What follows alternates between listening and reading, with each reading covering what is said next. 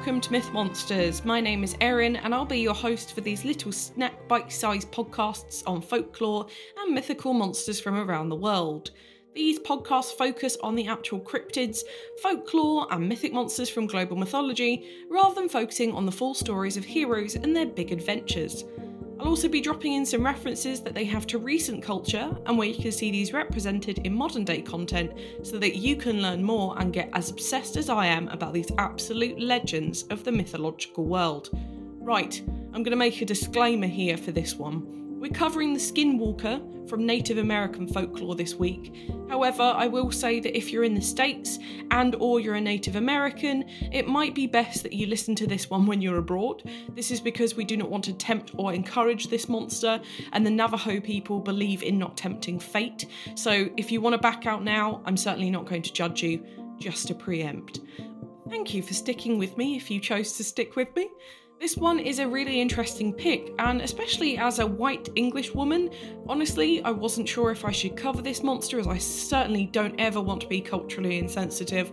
However, this podcast is purely educational, and I'm very happy to educate the best I can on the knowledge that is available out there in the world and not seek out anything more. They are specifically from the Navajo tribe, and these are considered one of the worst monsters ever to walk the earth. So much so that even mentioning their name is considered a really scary thing. So I'm hoping I'll be alright throughout this.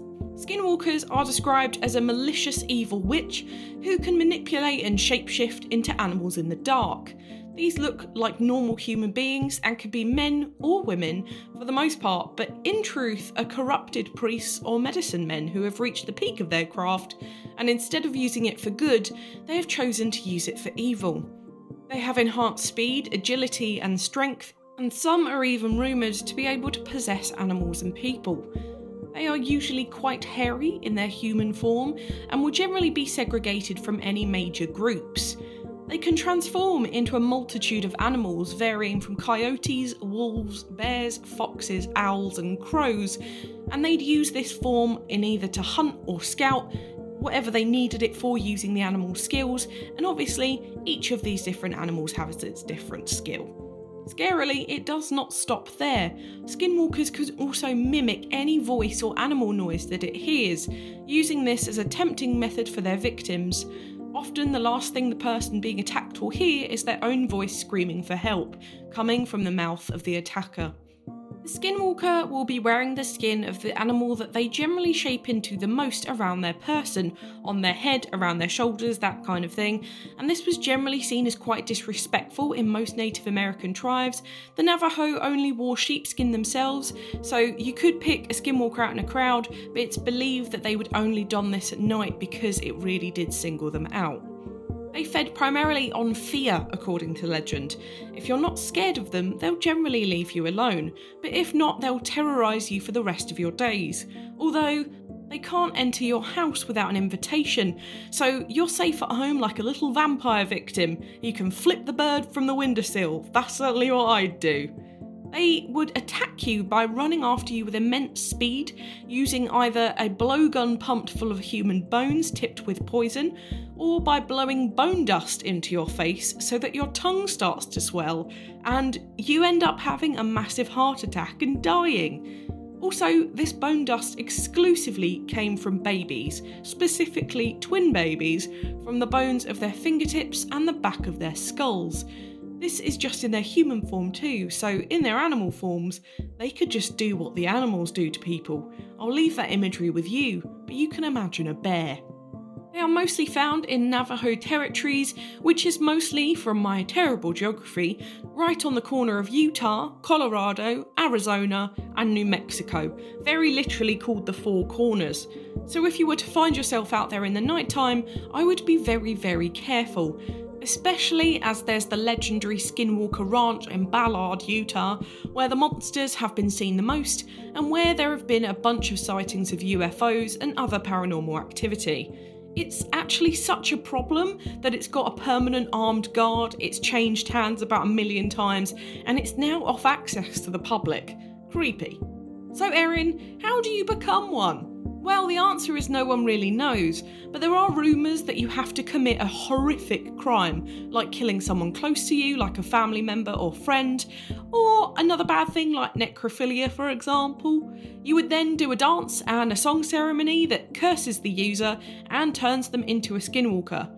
Okay, you're not quite interested in it now? So, how do you kill one? Now, you can either shout their full name, or you can stab them with anything dipped in white ash, but this certainly is not an easy task, so good luck to you, is all I have to say. The word skinwalker in Navajo is yee naaldlooshii, which means with it, he goes on all fours, referencing their transformation into animals. Now, let's get into that really meaty origin stuff. This creature is really interesting because of the taboo surrounding them. They're considered such a bad omen that even mentioning their name would invoke summoning them to you or getting their attention. So you can imagine that I'm quite nervous recording this now. also, native Navajo members will not speak of this legend to people who are not natives, so the information on them is actually quite tricky to find, but it looks like the stuff that has been gathered has been gathered ethically and consensually, so that's very good on my end. Also, there's a rumour that the reason they're not spoken about is because skinwalkers will only share their practices with each other, not just non natives. The history of skinwalkers is really interesting because we're not entirely sure when these stories started.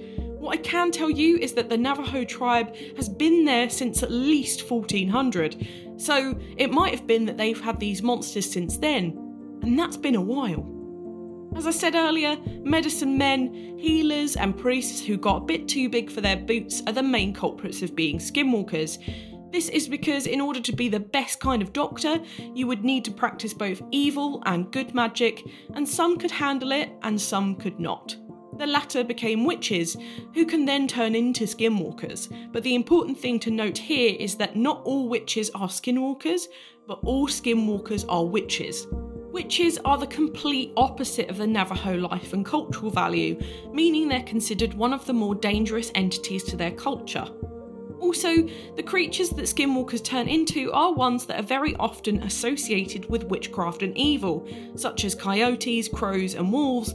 They're usually considered quite bad omens, so again, it's this link to the evil that the Navajo culture would be adverse to. In contrast, however, the medicine men were sometimes reported to be able to turn into totem animals, such as eagles, bears, and deer, who were very gentle animals that were honoured with dances, festivals, and music. Medicine men and skinwalkers are very different and should not be mixed up, in the sense that medicine men would practice healing, cures, and blessings for the people, while skinwalkers were actively out to cause harm, practice curses, and also just spread evil.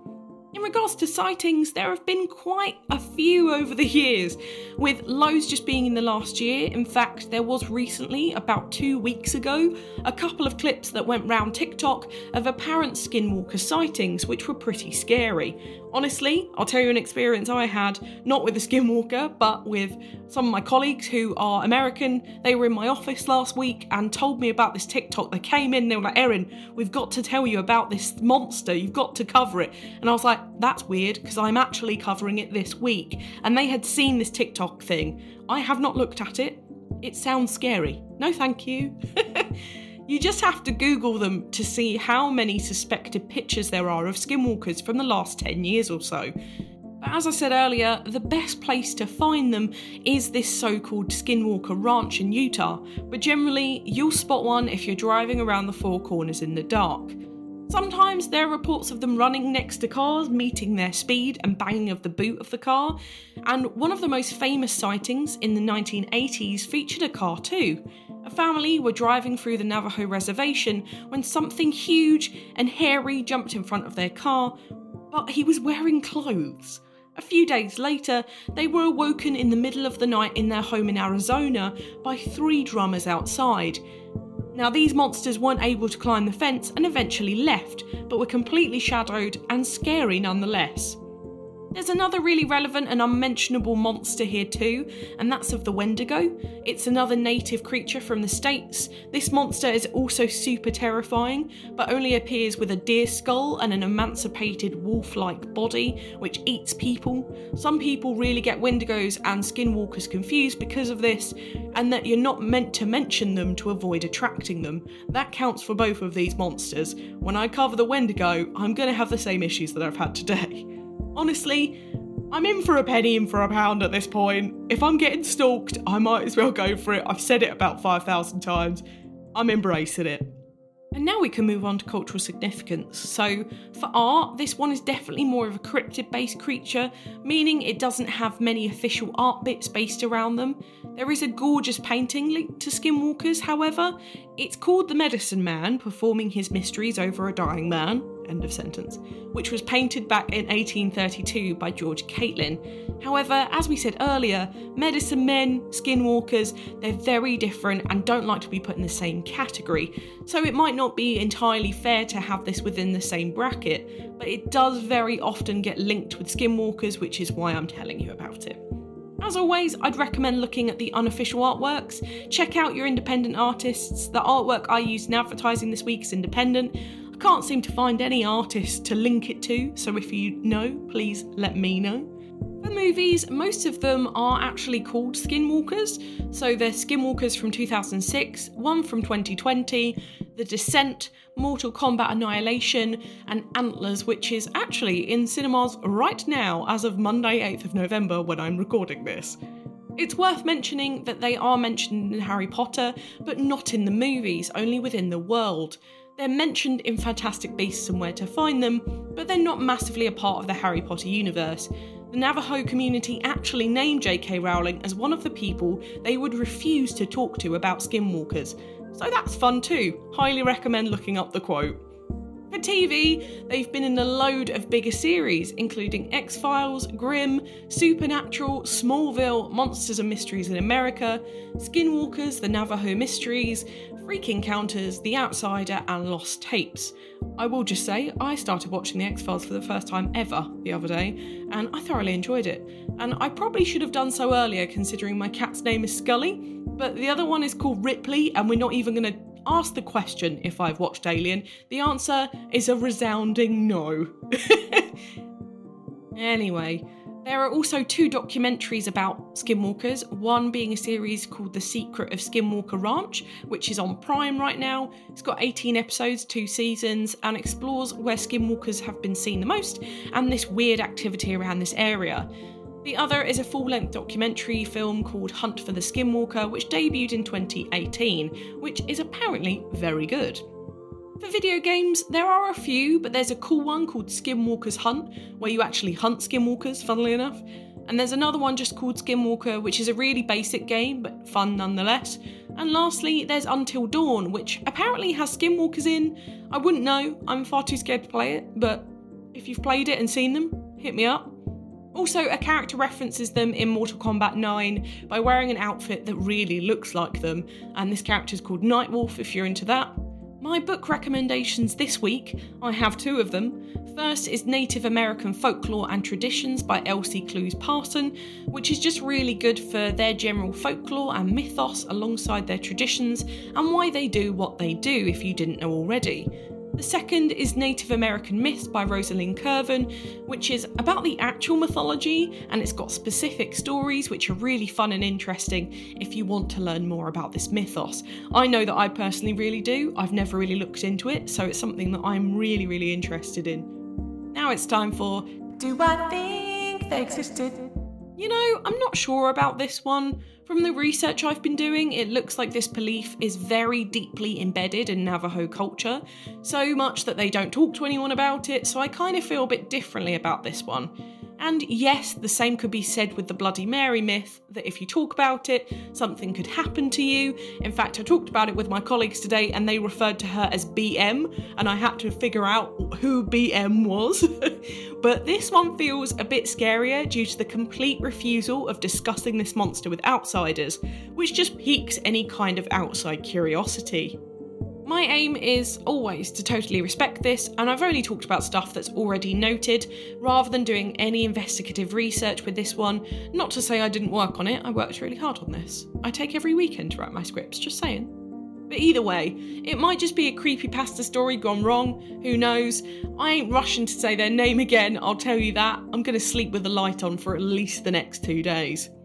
This one did actively creep me out, I'll be honest. Again, I kind of struggled with the whole controversy about even talking about this, and I do hope that it's okay for me to talk about. I'm pretty far across the pond, so I think I'm safe from the actual thing. I just hope that anyone listening to this is too, I suppose. It's a really fun monster, but it's one that's really been highlighted recently, so really wanted to cover, and it is a little bit spooky. And it's dark. It's November. Anyway, next week, we are actually staying on the same kind of path with Native American monsters, but this one originally came from Greenland and Canada and is part of Inuit mythology. We are going to look at the scary Adlet next week, so prep your snow dogs and look out next Thursday for these terrifying wolfmen.